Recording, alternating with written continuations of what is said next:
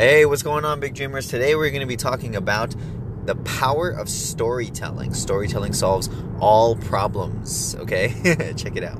Actually, I should just clarify this Jesus solves all problems.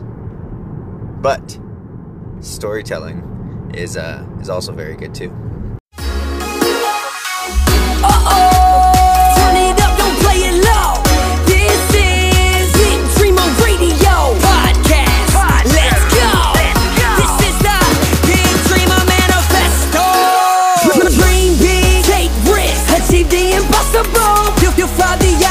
Change the world. We're unstoppable. Never let the dream die, even if it seems like we, we can't do it. Push through it, we gon' get it done. I am a big dreamer. Are you? I say I am a big dreamer.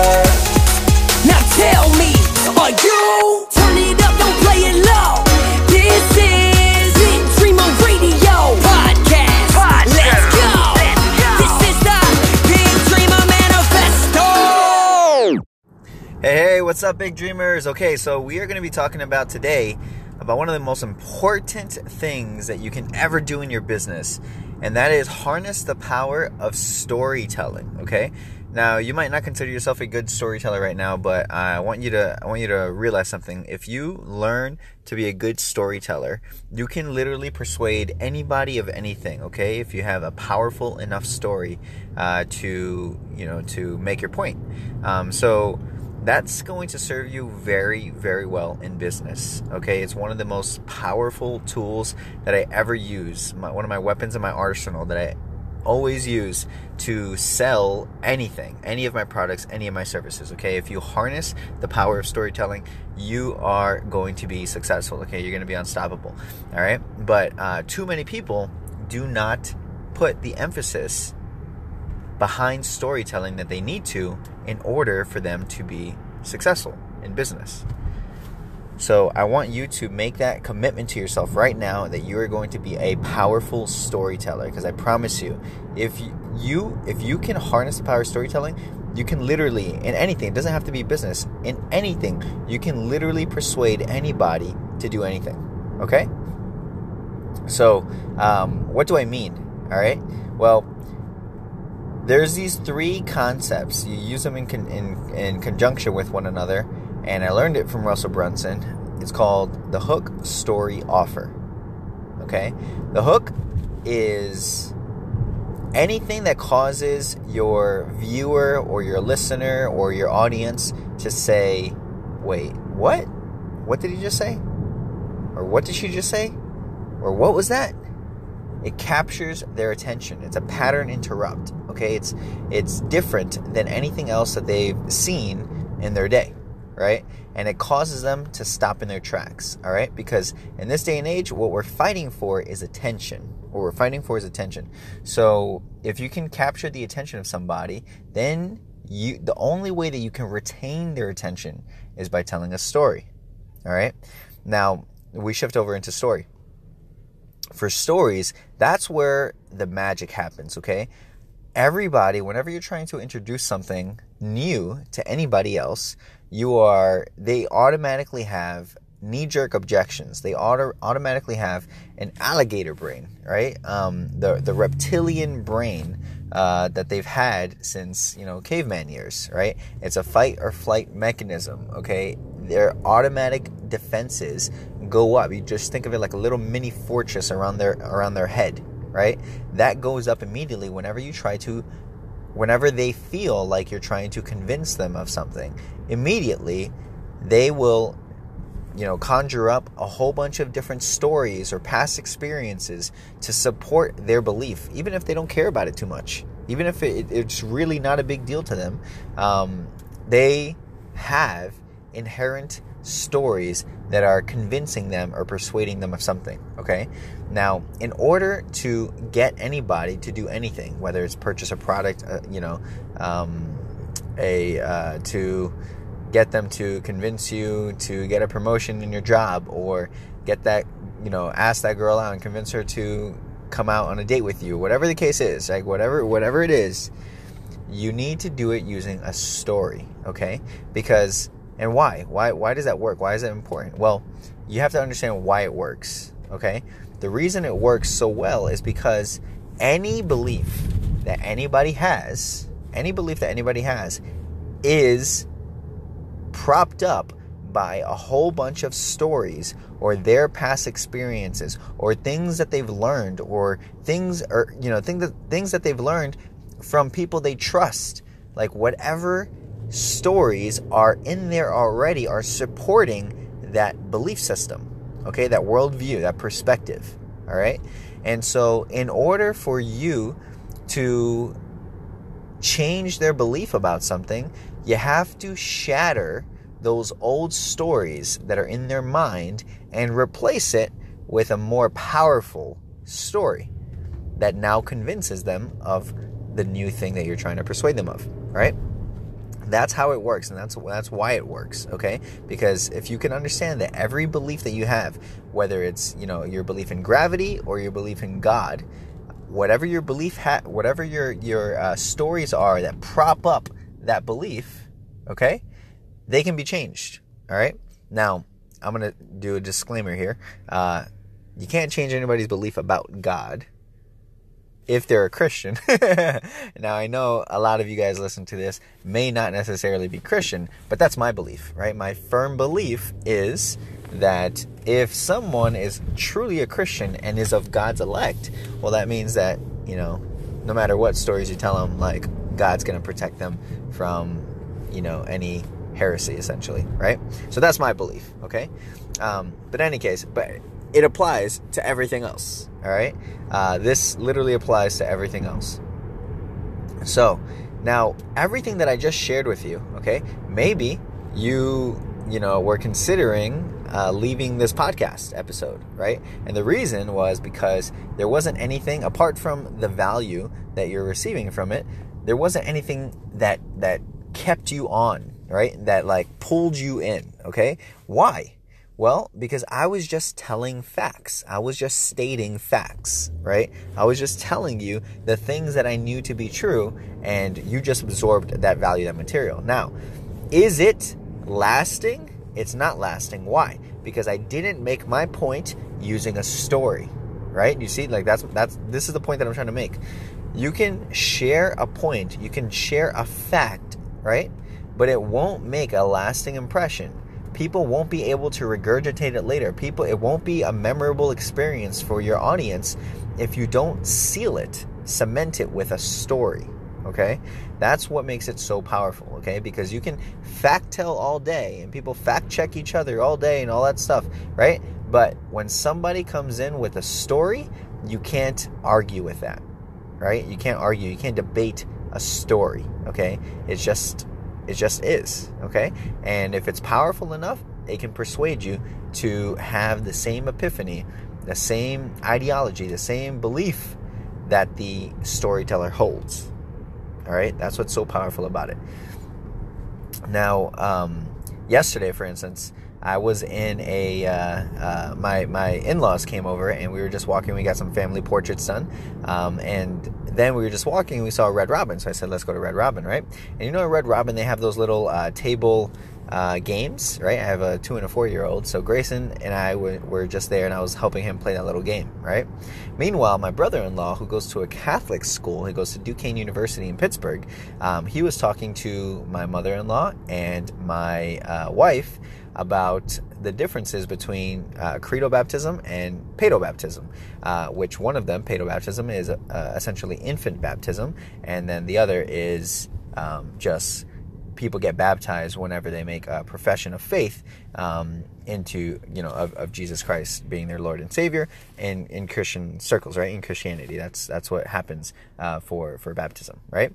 Uh, so now, but there's obviously denominations in the church and all that stuff, and people have difference of opinions of that, of whether it should be infant baptism or whether it should be like like should you baptize babies or not, or do they have to make a profession of faith, right? Like, is there any spiritual weight that that um, accompanies infant baptism, right? So anyway, I'm here playing with Grayson on the table, and uh, they're they're talking about that, and then I, I chime in, right? And so, uh, if you guys don't know, I used to actually be a missionary um, to the Middle East, actually for six, about six months of my life. Um, I went to Dubai, and I went to Oman. I, I lived in uh, Bahrain, um, so the UAE. Uh, so it, it, was really, really a cool experience, and yeah, and I was a missionary essentially. I was I was sharing the gospel with Muslims, right? And uh, so they obviously, well, it, it, he was like fishing for me to jump into the conversation, and you could just you could just tell, right? Um, and, and, not necessarily fishing for me. I shouldn't say that, um, but he knew that I was going to jump into the conversation.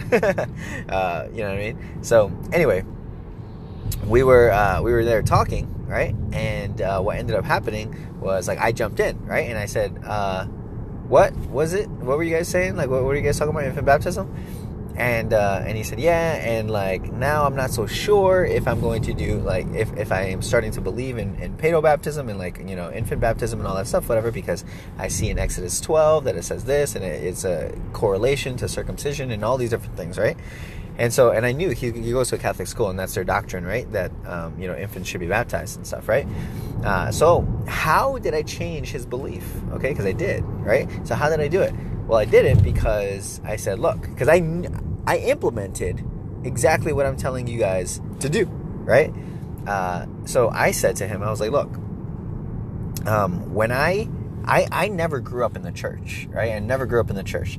What I did was I had a dynamic conversion pretty much in college, right? So I studied the Bible for about three years in college and never stepped foot inside of a church until, I mean, I shouldn't say that, but like, actually, I, I could say that into like a real church, you know what I mean?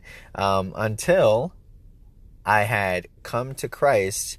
But three years later, right after I graduated college, because I would always go back to Christian Student Fellowship, uh, which was a campus ministry. So I never walked in for. So what I did was I literally was with my Bible for about three years and just studying the Bible, studying the Bible, studying the Bible. I don't I don't know how many times I've read over the New Testament, right? And so um, so anyway, it was just like me and my Bible, right? So my friends though that actually like you know helped me come to faith in Christ and all that stuff, whatever. Like what what they wanted to do is they were sharing with me like you know the questions that I had. They said, well, you know, John Calvin says this, or Martin Luther says this, or Charles Spurgeon says this or John Piper says this. And they were saying all these people who were like influencers, not influencers, they were like very, very influential in the church, right? And I said, look, and I told them flat out? And this is the story I'm telling Tanner, which is my brother in law. And I told him flat out, I said, look, I don't care who those people are. I literally could care less. I don't care. If you're going to persuade me of something in in Christianity, you want me to believe something, then what you need to do is you need to show it to me using scripture, right? Like, if it's not in scripture, then there is no way that I'm going to accept it, right? But if it is in scripture, if you can point to a verse in the Bible and you can say, look, this is why we believe this, then I'll accept it. Even if I disagree with it, I'll accept it, right? Because I'm not you know, like I'm not going to go like God's word is perfect, right? I don't want to take anything out of it. So if there are passages in there that are very difficult to, to swallow, very difficult to deal with, I'm not going to take it out. I'm going to wrestle with that, right? And if there are, you know, and, and if there's nothing in there that's included, I'm not going to add anything in, right? And if God in the Old Testament can talk about shellfish, you can't eat shellfish, or you can't even wear clothes. Like for his people, they weren't allowed to wear clothes that were woven of two fabrics, right? Like they couldn't do that, right? And if he has, if he's, if he was to put that inside of the Bible, then I'm sure he would mention something about infant baptism if he wanted it to be there, right? But he doesn't. There's no explicit verse in the Bible that says anything about infant baptism.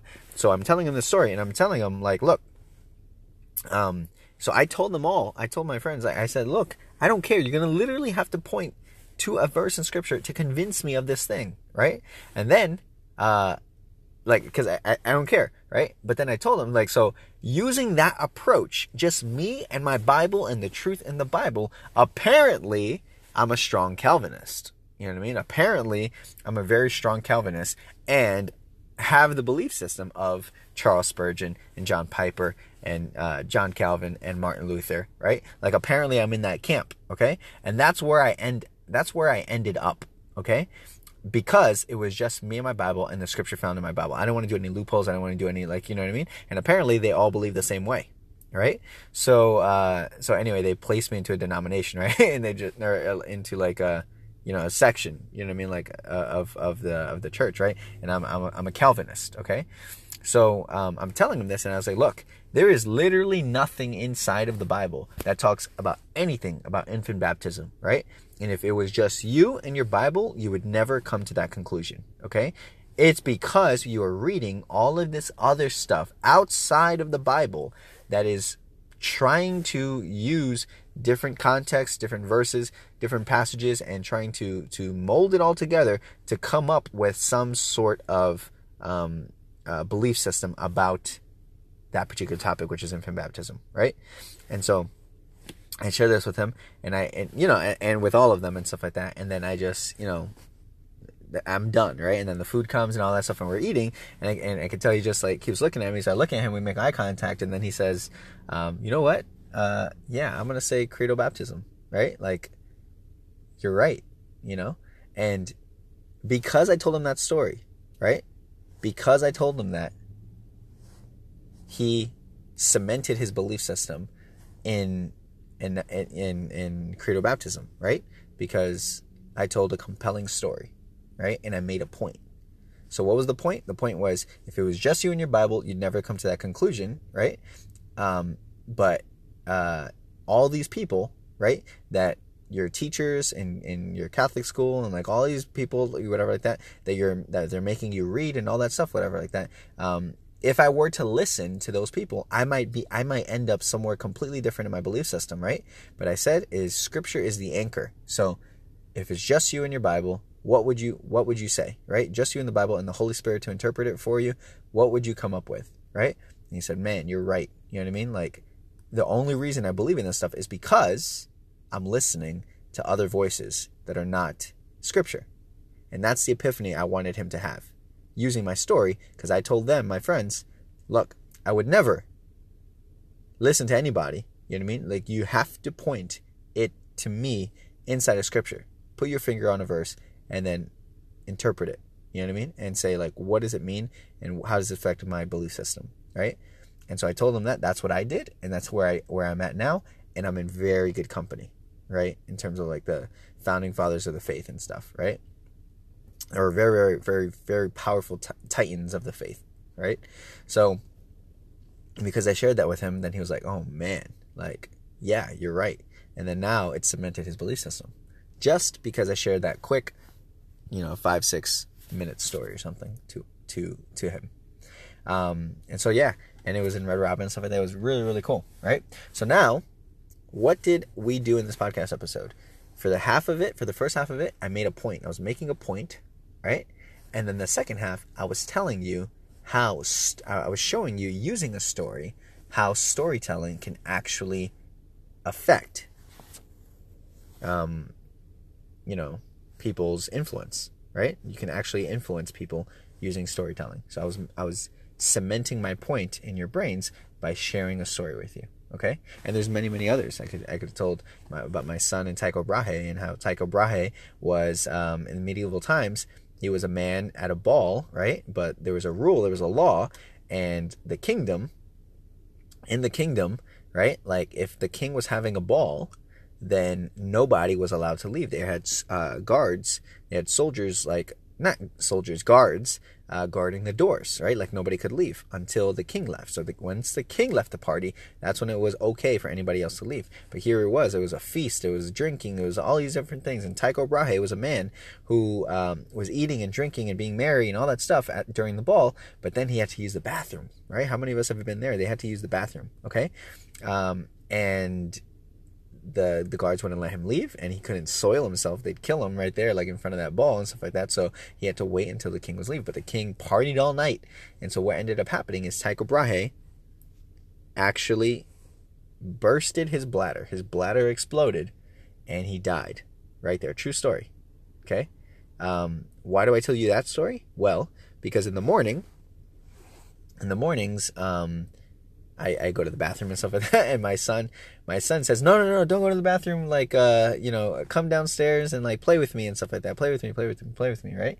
Part of my morning routine is, you know, I brush my teeth, go to the bathroom, take a shower, like all these different things, right?